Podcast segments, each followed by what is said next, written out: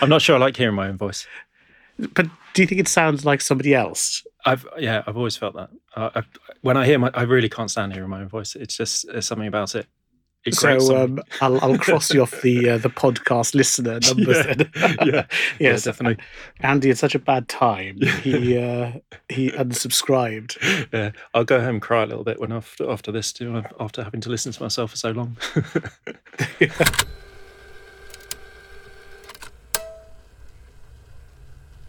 Hey, hello, dear listener, and welcome back to the studio. I always get a thrill from that, especially after uh, a hot summer, to return to the quiet aircon bliss of the studio. But my happiness, obviously, is mainly uh, because my guest today, Andy, welcome. Hello, Ian. Lovely to be here.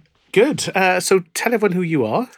So I'm Andy Jace. I am the digital director at Fenwick we have known each other for a long time. I think we were paths crossed back in the, the early days of, of House of Fraser. So I've been in retailing since the late nineties. So last century. Mm, I know absolutely. Well, no one would know that uh, looking at you. They'd certainly know it looking at me. But uh, let's now just track back. So we're going to spend our time in the wonderful world of Fenwicks. So as I say this, depending on where listeners are, they will immediately conjure up uh, an image, a very vivid image of their Fenwicks.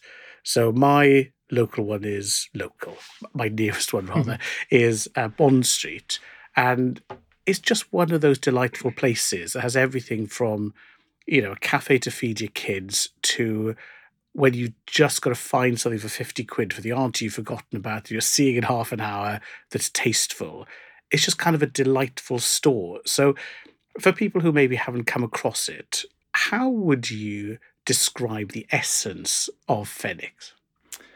I think the, the important thing about Fenwick is it's a family run department store. We've recently, uh, this year, actually celebrated our 140th birthday. So we've got a, a, wow. fantastic heritage uh, spanning back a, a, very long time. We're predominantly based in kind of the east of the country, so southeast and, and east, and we have our, our flagship store up in Newcastle, uh, which is where originally the Fenwick family are from and it's uh, it's kind of a, a, smaller department store. So we cover the breadth of uh, a normal department store's offering. So fashion, homeware. Um, we do some furniture as well, but really we're we're we're more on the boutique end, I think, of mm. of, uh, of department stores. So especially as you know, you mentioned the Bond Street store. That feels very it feels very much like a Bond Street boutique. Um, yes, it's a lovely yes. lovely store.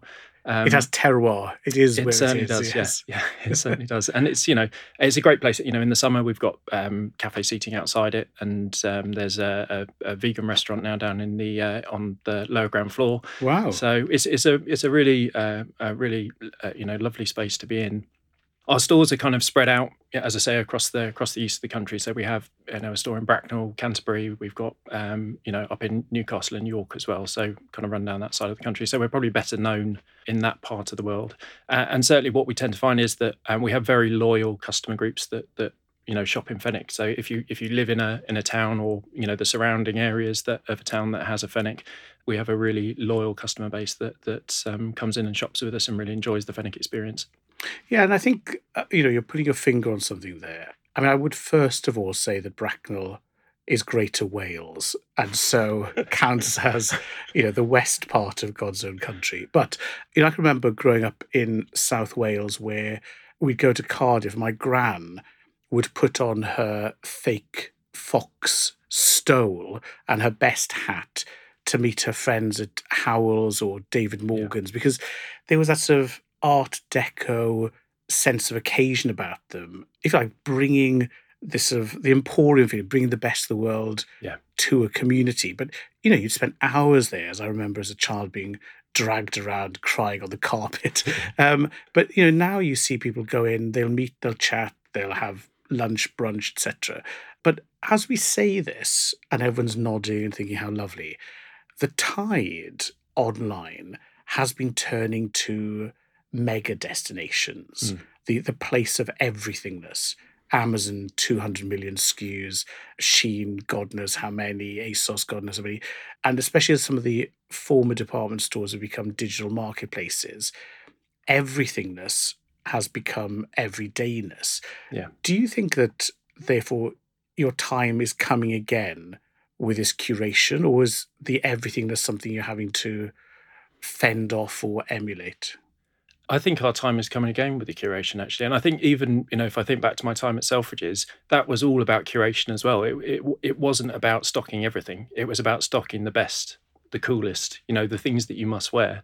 Mm. Um, and I think that Fenwick is you know has that same essence. It's it's about offering our customers the best of what's out there. You don't have to trawl through the billions of SKUs that are available to you know products that are available to to purchase on Amazon or wherever else it is actually come to us and we will give you the best brands we will give you you know the best curation of those brands mm. um, so that it's easy for you to find what you want and and I think that that's kind of the also the beauty of department stores as well is that you can come to us and, and we will have that edit we'll have our point of view our tone of voice you know and something that you can buy into and feel part of yes and who's the customer then because you know, being a, a slightly older man, I'm always wary when I walk into a store and think, oh, I love this store, that anybody uh, who hasn't reached 50 is mm-hmm. thinking, that's an old person's store. So, so where does this engagement fit sort of in the generational uh, yeah. span?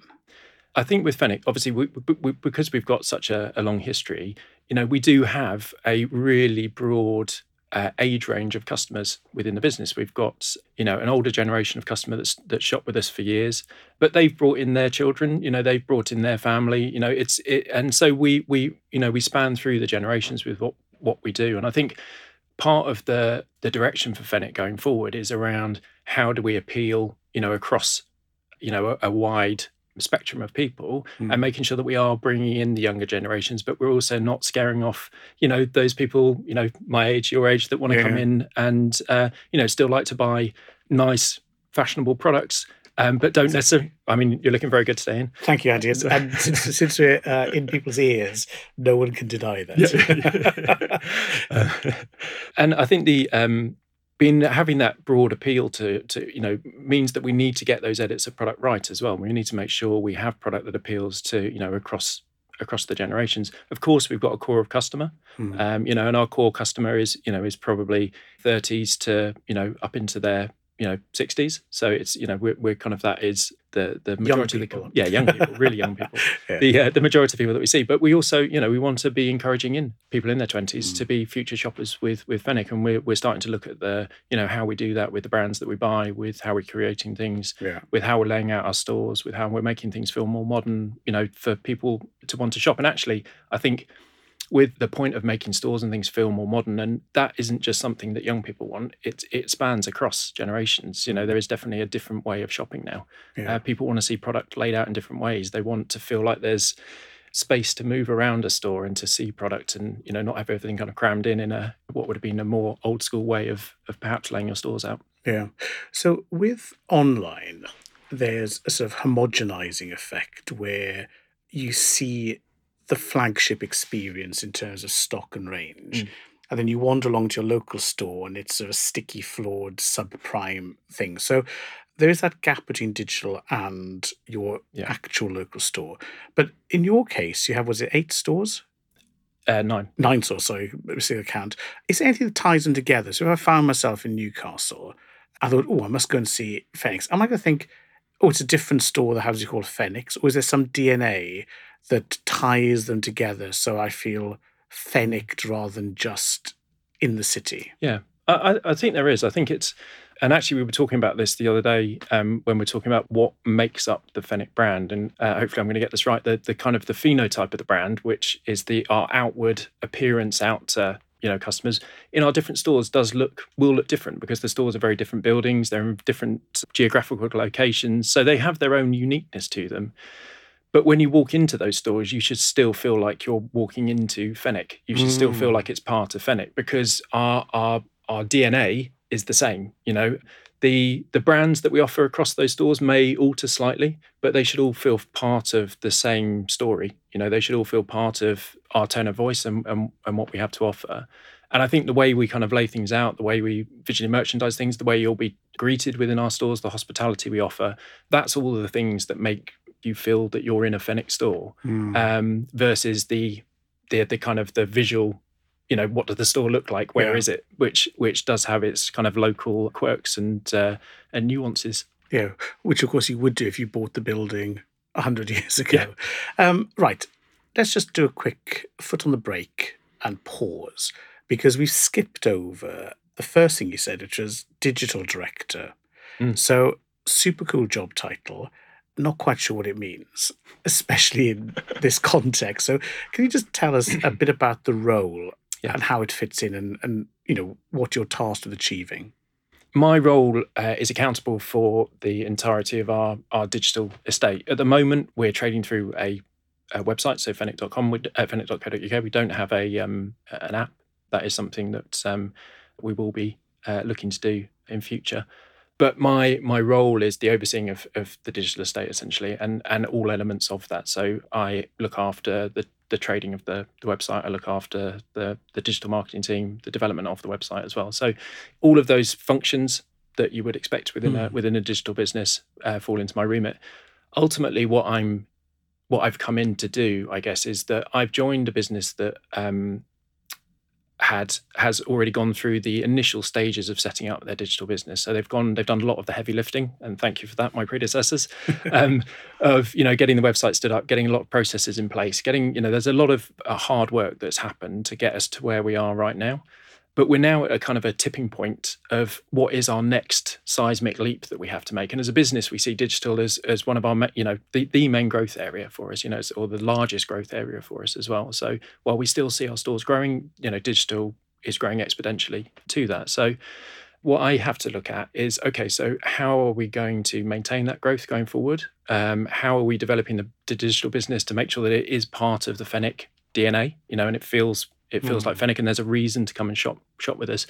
I guess in our store locales, we are part of that location. So you know, and it's we become you become a destination for that. When you're doing something digitally, there is a huge amount of competition that you don't have uh, necessarily, you know, in the physical world. So, and I appreciate that that's not strictly true, but it's it it you know it is a different landscape, and we we have to deal with some big players out there who do a similar you know offer a similar thing um, to what we do. So finding our place in that and finding what makes Fenwick Fenwick online is something that that I'm tasked with, you know, helping the business get to. Mm. We have some, you know, we have some really aggressive, you know, growth planned in over the next five years, and some some really great kind of pillars that will help support us deliver that growth. But it is, you know, it's it's it is a challenge to, you know, for us to, uh, you know, to get there. So essentially, my role is helping lead the business in in you know in our digital growth plan and and making sure that we're making smart decisions making sure that we're investing our time money effort in the right places mm. to really be able to make sure that we are making that seismic leap that we need to make going forward so let's talk about the leap then because you know we both know that when let's say a department store starts e-commerce you know and you can map this onto something like the carnegie mellon capability maturity model. You start off, you know, with someone in the corner with uh, a web account that puts up a marketing site, then a subset of the stock you can physically pick and stick on a truck. And it grows and grows, basically digitizing an existing, capable, complex, sophisticated operation. Yeah. If you like, you're a digital veneer on it. But around sort of 10, 12% of turnover, it stops being oh, we're a store with a website that does what we do to being, hang on, we need to do things differently. Yeah. Maybe the order management system needs to be more digital than physical and cut off times and bat, you know, we've been through all of this. So are you reaching that point or, or beyond it where digital isn't just the cherry on the cake, but is having cake like conversations mm-hmm. about, you know, what we really are? I, I think we're we've we're kind of reaching that point, and that that's been my introduction into the business as well. Is it's is that the point that's been reached? Is that we need to, as you say, start thinking about digital as part of the cake, you know, and, and not just something that, that's on top of it. And to be able to do that, yes, we do have to change a lot of ways of working, a lot of how we do things, from how we think about buying product. You know, buying for a digital business is, as we know, different from buying so for let's, a physical let's, business. Let's focus so, on that then, so that uh, our reader doesn't uh, mail me late and say, Ian, you skirted over that. Um, let's maybe look at that. How how does that change for you then? Because you've got deep relationships with lovely brands and a relatively shallow seasonal buy. Mm-hmm. That's what it looks like from outside. And all of a sudden you say, right, let's you know light the fuse, digital's here. What what has to change? How do those conversations go? There's definitely a, a, kind of a journey we have to go on with the brands as well for them to understand the direction we want to go in and to feel comfortable coming on that journey with us. Uh, and I think the vast majority of you know of brands that we we work with and speak to are really supportive and happy to be you know to be part of of the journey with us, which is which is fantastic.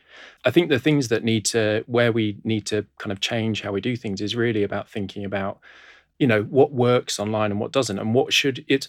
I think often there's kind of view that if you're starting up a digital business and you've got a physical business, the digital business needs to have everything that the, the, physical business has online.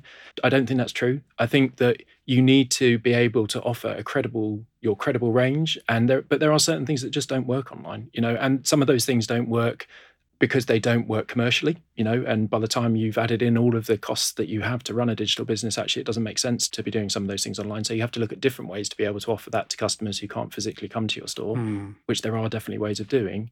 But it's more about how do how do you get that range online that is going to give you the cut through. So, you know, how are we working you know the brands that we're working with the ranges that we have with those brands all of those types of things what do those look like that enable us to compete in the you know in in what is a really competitive are we say compete are we talking here about the search environment or are we talking about um you know maybe social or other channels just to get the consumer's eyeball I think it's a bit a bit of both. Certainly in the you know in search, I think that that is obviously a you know a, a key area that we have to be able to to to get cut through and to give us that visibility and that mm. you know mm.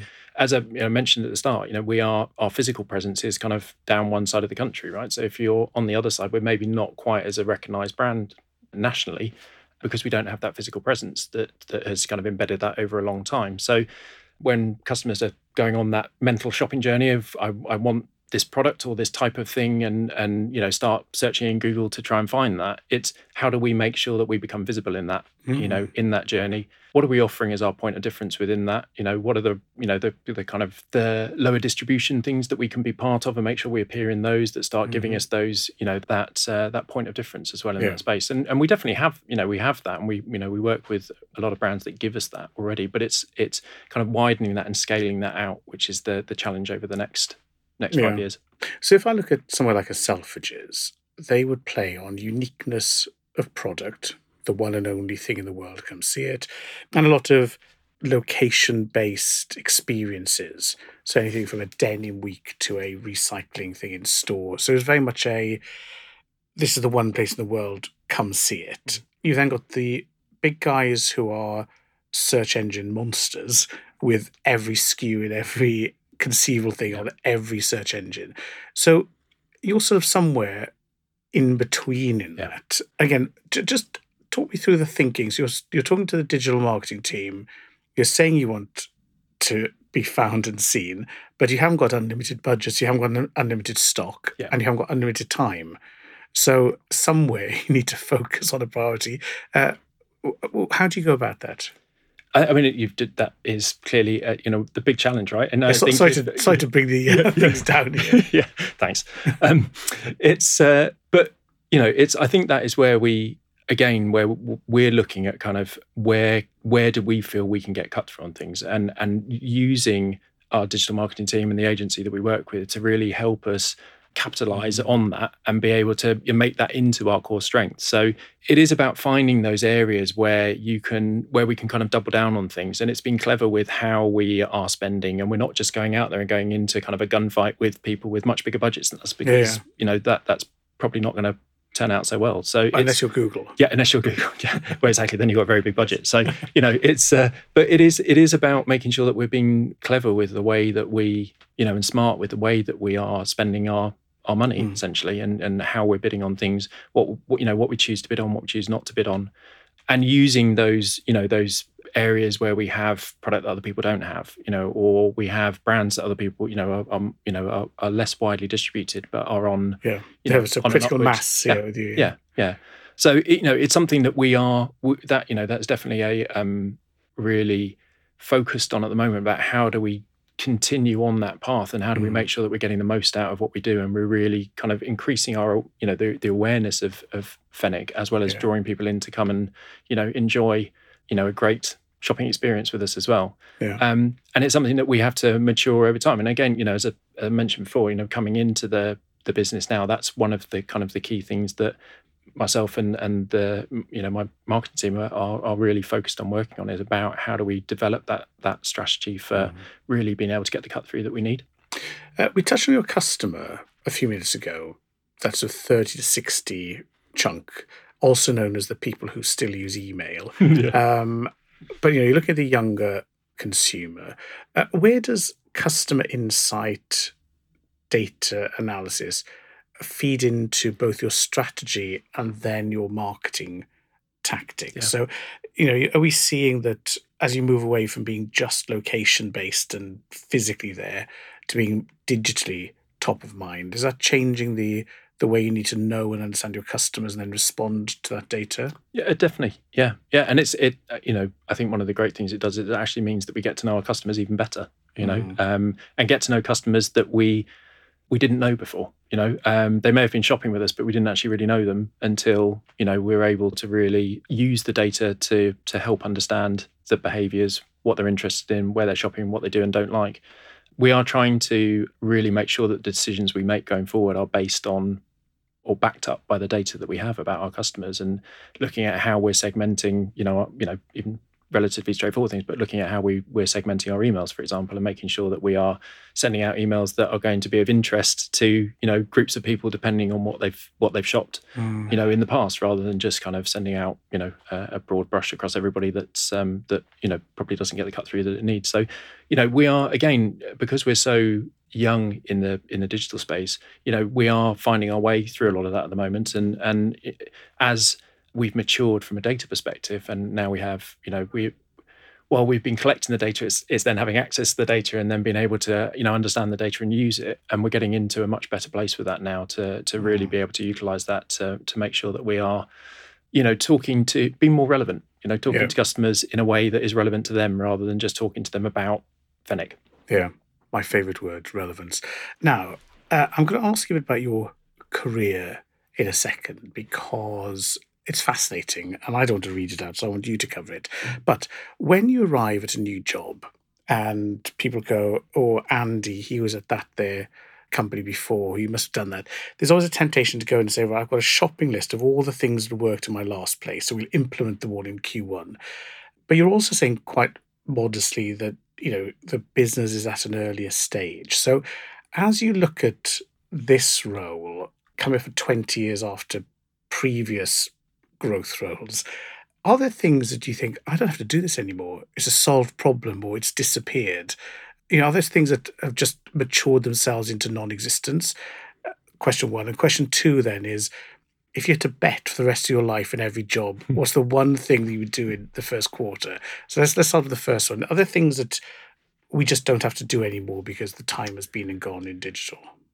It's interesting because I, I, there are, but I think it's um I think a lot of it is around how technology has caught up with what the demands or the aspirations yeah. of businesses. Um, I think you know if I think back to some of the the traumas that uh, you know I've had in the past with trying to deliver the aspiration of the business and the wants of a customer and then having to try and get the systems to do what you want them to do at the same time that that would that can be pretty traumatic at times and i do feel like that a lot of that that it's got so much better mm. it's you know the stability of platforms and things like that yes. is, is so much better than it was you know you're you're you know you're less likely to spend lots of time with the site going up and down and you or know, Sunday nights handwriting yeah, orders yeah, and uh, exactly. faxing them to the warehouse. yeah, yeah. Uh, so you know, it's I think I think the technology has just got better, mm. you know, and it and and therefore that makes things easier. I think it, we were just touching on the point about customer data. You know, the the capturing and and then availability of data has got much better. It's much easier mm-hmm. to understand your data, you know, rather than having to get somebody to actually go into a,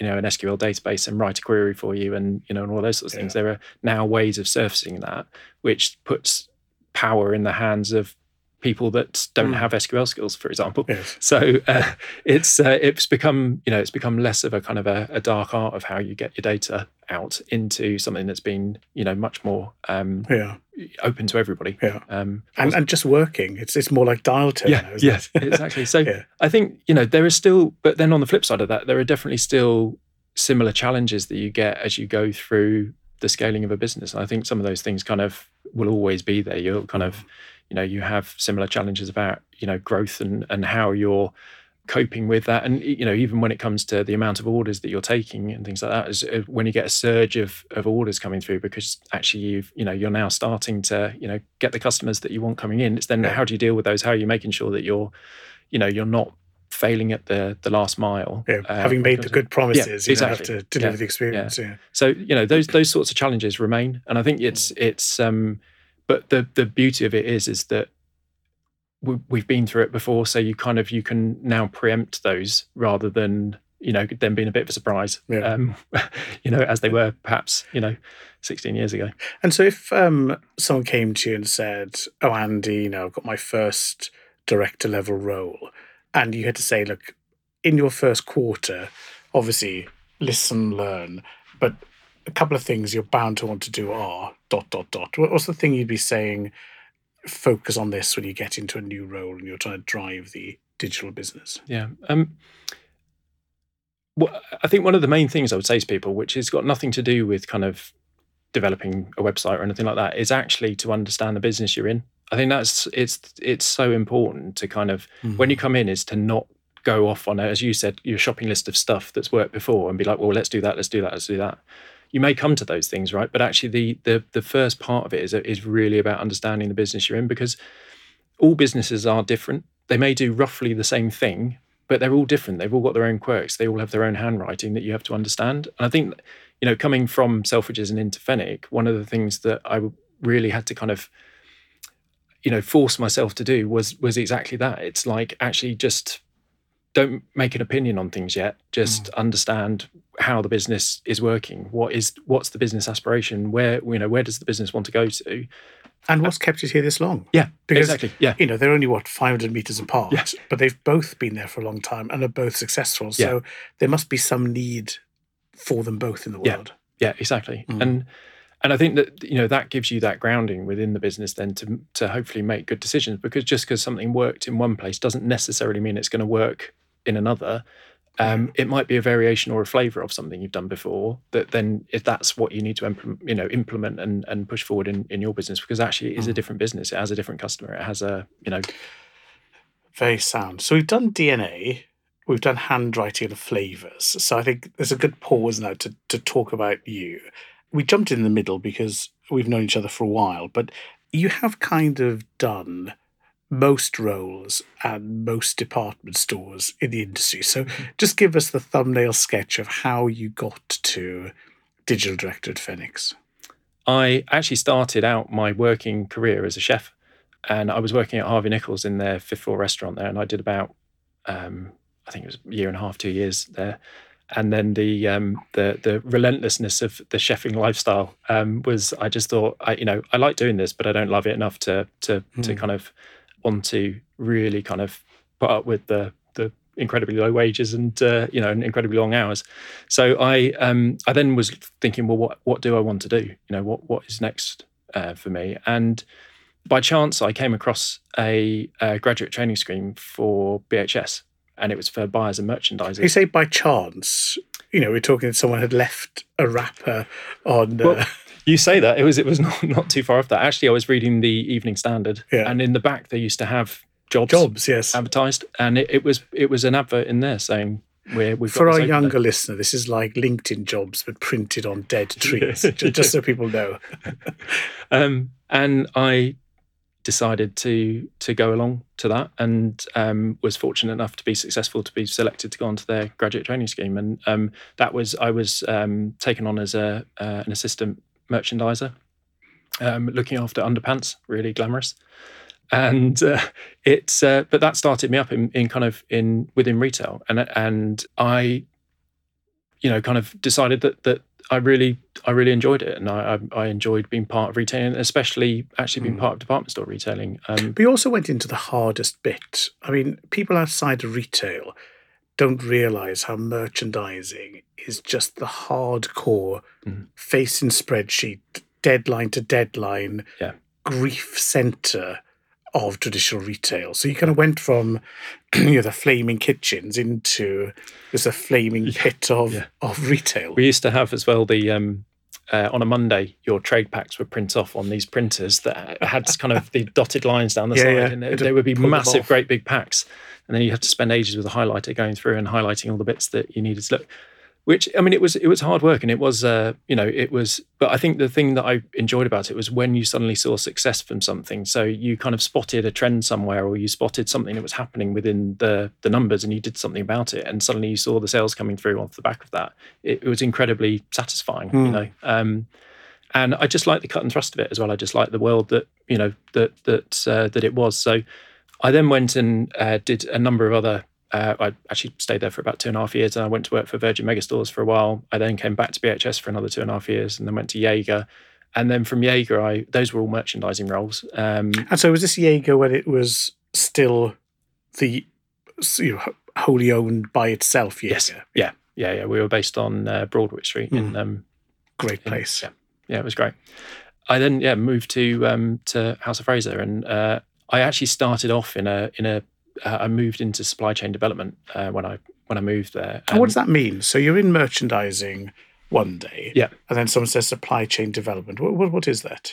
It was really about uh, initiatives and projects to both streamline and commercialize the the House of Fraser supply chain. So I did uh, lots of projects around things like the passing, um, and this probably sounds still sounds quite old school, but the you know with concessions, getting them to send their products and prices through, loading them onto the the House Fraser till system, so that in store they mm. could um, they could scan and look up those products, not have to you know again, things and stuff like that. That that's literally the early web, yeah. except it's going to till system. We had a till system with a screen on it. Yeah. so it, it was um, you know, I, I did that for about um, a year and a half there, and then the business was sold. And my boss at the time, somebody called Colette, mm-hmm. who uh, who was Colette fantastic. Wilson. Colette Wilson. Yeah. She was fantastic. Big shout out fantastic. to Colette. Yeah, big shout out to her. She was fantastic. Um, she was uh, given the task of of setting up the, the House of Fraser website because we didn't have mm-hmm. one at that point, and she re-employed me and a couple of others to help her with that that task. And and we started off literally, I think it was about a team of four. We had a, a little test website that was on Venda, I think. Um, oh yes, where, yes, yes. Where we um, put some few products on to see what would happen. Uh, we put some Tom Toms on it and sold them all, and thought this is amazing. And then we realised that they'd all been sold fraudulently, so that was that was not so good. so so it, it was a great it was a you know a great little kind of test bed for us before we then got into actually the project for real and and uh, choosing mm. a uh, you know a partner to to to do that with, and we were one of the first, I think the first, probably actually the first company in the UK to, to use um, Demandware yes, as it was then, yeah. um, now Salesforce. And I worked through that project with her to get that live. We we got that live um, in about September 2007. Seven, yes, yes, yes. And then I was then re-employed into uh, a role as the operations manager Re-employed. Other people just say promoted. Promoted, yeah. Re-employed. Sounds like they'd let you go and yeah, then come yeah, on back. Yeah. Was in fact, let's, let's go with promoted. Yes. um, and so the, the the arc then is you know from understanding the cut and thrust of merchandising to building process, new systems into supply chain, and then the operational side of you know going from a project to a working and growing website. Yeah, yeah, and it, it was. Um, I feel fantastically fortunate that that was the path I took because I think the um, having that role as as the operations manager meant that I was involved in everything that mm. went on, which you know was a little bit fraying at times, uh, when especially when things weren't going quite so well. But it did mean that I got a a really good grounding and understanding in in all the different kind of yeah. areas and and as the the the business grew, we obviously brought in uh, more people, more specialisms to come and help us, um, you know, run the business going forward. But it was, you know, going from a business that was taking zero pounds when we stood it up to taking, I think, around 150 million by the time I left the business. It was just a fantastic opportunity to really grow and scale with a business, yeah. uh, and be in a role that's kind of involved in everything which I kind of feel gave me that that grounding to then go on and do the other roles that I've done since then. Because but this is um, something I feel is important when you're training the next generation of leaders Yeah. because you know, you've already spoken about a graduate traineeship, which are, are great because they give you a chance not to get stuck in one area but to understand the business and people are, are taking time to explain things to you then this hands-on role which grows and grows before you have to specialize so you can get your arms around it. I think one of the real gifts that uh, the digital revolution for the last 20 odd years has given is for people who are capable but still generalist to get their heads around a whole business Yeah. which you don't get that opportunity always in in a career. No, no, you don't, you're right. It's it, it- it definitely does do that for you, and I think um, that's one of the things I've loved about working in in digital in Mm. general is that is that it has given me that that uh, ability to But you are odd, if I may say so, in uh, that Just odd. move from uh, very analog, like you know, the most. Yeah. So so analog things with with Excel to old-fashioned systems, so process, workflow, controls, to digital. Mm. Whereas a lot of people have come from either a digital marketing background or a software background. But I think that that sort of I know how this all works is such an important Yeah. part. So if we uh, we'll come back to selfish in a second, I hope. Um, but if we jump to today, when you're looking to hire people, it's it's relatively straightforward to get people who've got modern, current digital experience. Mm. How do you find or train people to make sure they have this? Uh, the two other big things, which is operational and the shopkeeper gene. How Yeah. how do you build those into a digital capable employee?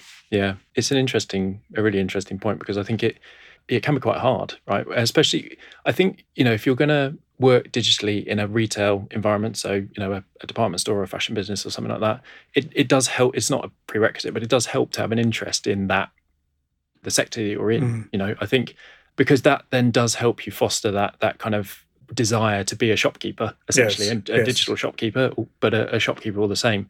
I think that one of the things that i encourage my team to do and my teams previously to do was to get out into store. You know where, where you work for a business that has a physical presence it's important you, you know getting out there and talking to the the, the guys that are, are working you know your colleagues that are working in in the shop floor really helps embed some of that excitement as well about product you know and the touching and feeling of it and it's not just a, a kind of a SKU or a you know something that's remote from you it's it's getting Yeah. that kind of that feel for actually being part of a retailer Mm. I think it's a really important thing to do is to is to get people out into the store estate and get them to because also you understand the business better I Yes. think, by being out there. So we, we really encourage people t- to do that. Mm. When I employ people, I really look for um, depending on the you know what we're employing for, but I look for people that have different skill sets to me. You know, I want I don't want people that that are necessarily that just going to come in and know the same things I know or you know it, it's it's help it's you know Mm. we employ people because they're coming in to do something where they're the expert in it and i want to be able to empower people when they come into the business to really take their areas on and you know and, and make it their own you know and help me then drive the business in the direction that we've got to go and, and make good decisions and all of those sorts of Mhm. things so i'm kind of looking for you know for that those complementary skill sets and the the attitude part is is probably the most important Attitude is everything. totally Attitude is everything. Yeah. because that helps you attack things. But I can, I can uh, remember being with some point of sales people. I was doing a, a store loiter and watch, and a customer came up with uh, a red dress in her left hand and a piece of paper in her right hand, uh, and a blue dress. And she said, "Look, I've packed this up. Uh, I've bought it back. I don't want it, but I want to take this instead. It's five pound cheaper. So can I have the money back? Oh, and by the way, I bought on my husband's credit card, but here's the receipt. And I remember the look on the face of the person at the till thinking, I don't have a process for any of that. And it just made you realize how, as people move from, I will do the three things the web allows me to do, to everything I want to do in life, I expect the web to support. Yeah. And now omnichannel as well. It, it really does make you realize that we're just at the first stage of Yeah. omnichannel. We are, yeah, Yeah. yeah, And I think that you know, if, if you look out there about who's doing omni-channel well at the moment, there are definitely pockets where where where people have made some great strides and you know have done some really interesting stuff. But it is, as you say, we're right at the start. There's like there's so much more that can be done to join everything up and make it feel part of. Yeah. You know, it's it's one experience that you could be part of. But I think it's the the important bit for me as well on kind of that omni-channel piece is about technology supporting the experience, not being the experience. Mm. I think there's still, and it's one of the things that makes stores relevant and special, and something that will definitely you know live on for a very long time is the fact that is there's that human element in store, and Yeah. we should never forget that. It's it's really important. We don't, you know, I, well, I say we don't. Personally, I don't want to go into stores that are robotic and you know, and you don't have that, you know, that Yeah. interaction that that that a good sales assistant can really make you feel good about something, you know, when by a simple thing like saying, Oh, that looks great on you, you know, Yes. and suddenly, oh, does it? Oh, brilliant, you know. Well, I'll buy it too. yeah, exactly. Yeah.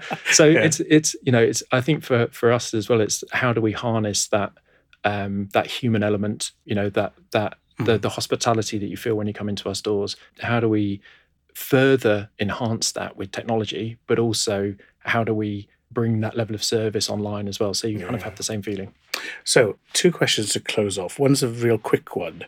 The headhunter calls and says, Hey, come to Fenwicks. And you're saying, I'm already at the world's best department store, as hmm. evidenced by prizes the last couple of years. We know that Fenwicks is lovely as well. What one thing was determinant when you thought, Yeah, I'm going to. I'm going to jump. I really want to do this job. What was the one thing out of the many that stood in your mind as why you wanted to do it? opportunity i think and it's um most of the roles that i've taken it's always been about the opportunity um you know that that's the thing that i've kind of you know regardless of the the pull of the the brand itself you know I'm working for a brand like selfridges there is a if you talk to the vast majority of people out there they're very proud of working for selfridges right Yeah. it's a, it's got a big um Big reputation. yeah yeah um but actually when i went into that role as well it was about the opportunity and you know they were in a very different place to they are now Mm. um, and it was like I, I really feel like I can learn a lot. I can bring a lot to that role as well, and it's something that I, you know, I feel like I can go on a journey with them that both of us can feel proud of. You know, Yeah. when it comes to the end or or you know wherever it comes to. So, and I think the the the piece with Fenwick was the same for me. Really, it was about the the opportunity there. And when I when I'm you know when I started talking to them as well, it was like, you know, that I felt that we had you know, a, a similar values, and it fe- it just felt like it was going to be the right thing for me. It felt like this is going to be something that's going to stretch me. It's gonna it's going to be great for for me personally because I'm going to learn a lot. I'm going to be able to hopefully bring my experience to to the party as well, and and and really help the business move forward. Yeah. But there's there's a huge opportunity there from both growing the business but also growing personally. Great. Okay. Well, you mentioned opportunity, so let's just wrap it up. Uh, our time in the studios come to an end. We have to head on to the rain. What are you looking forward to when you get back? What's your your top project uh, that's going to keep you busy for the next few months? there's a lot of stuff we're doing at the moment, but I think one of the things I'm really excited about is we're starting to look at doing a redesign of the site at the moment, and that I'm incredibly excited about. I think it's going to bring really bring our site forward. I think it's really going to help us represent the Fenwick of the future. It's going to be about the not only the, the it's the journey, but also how you feel when you shop with us, and I think I, I'm really excited about it. Lovely. Well, looking at your face, I can see that, and I love the phrase "Fenwick of the future." I think Andy, you know, just from what you've covered today, we can definitely see it's a could be a fun, interesting, and uh, very worthwhile trajectory. So, thank you so much for joining us in the studio. No problem. Thanks, Ian.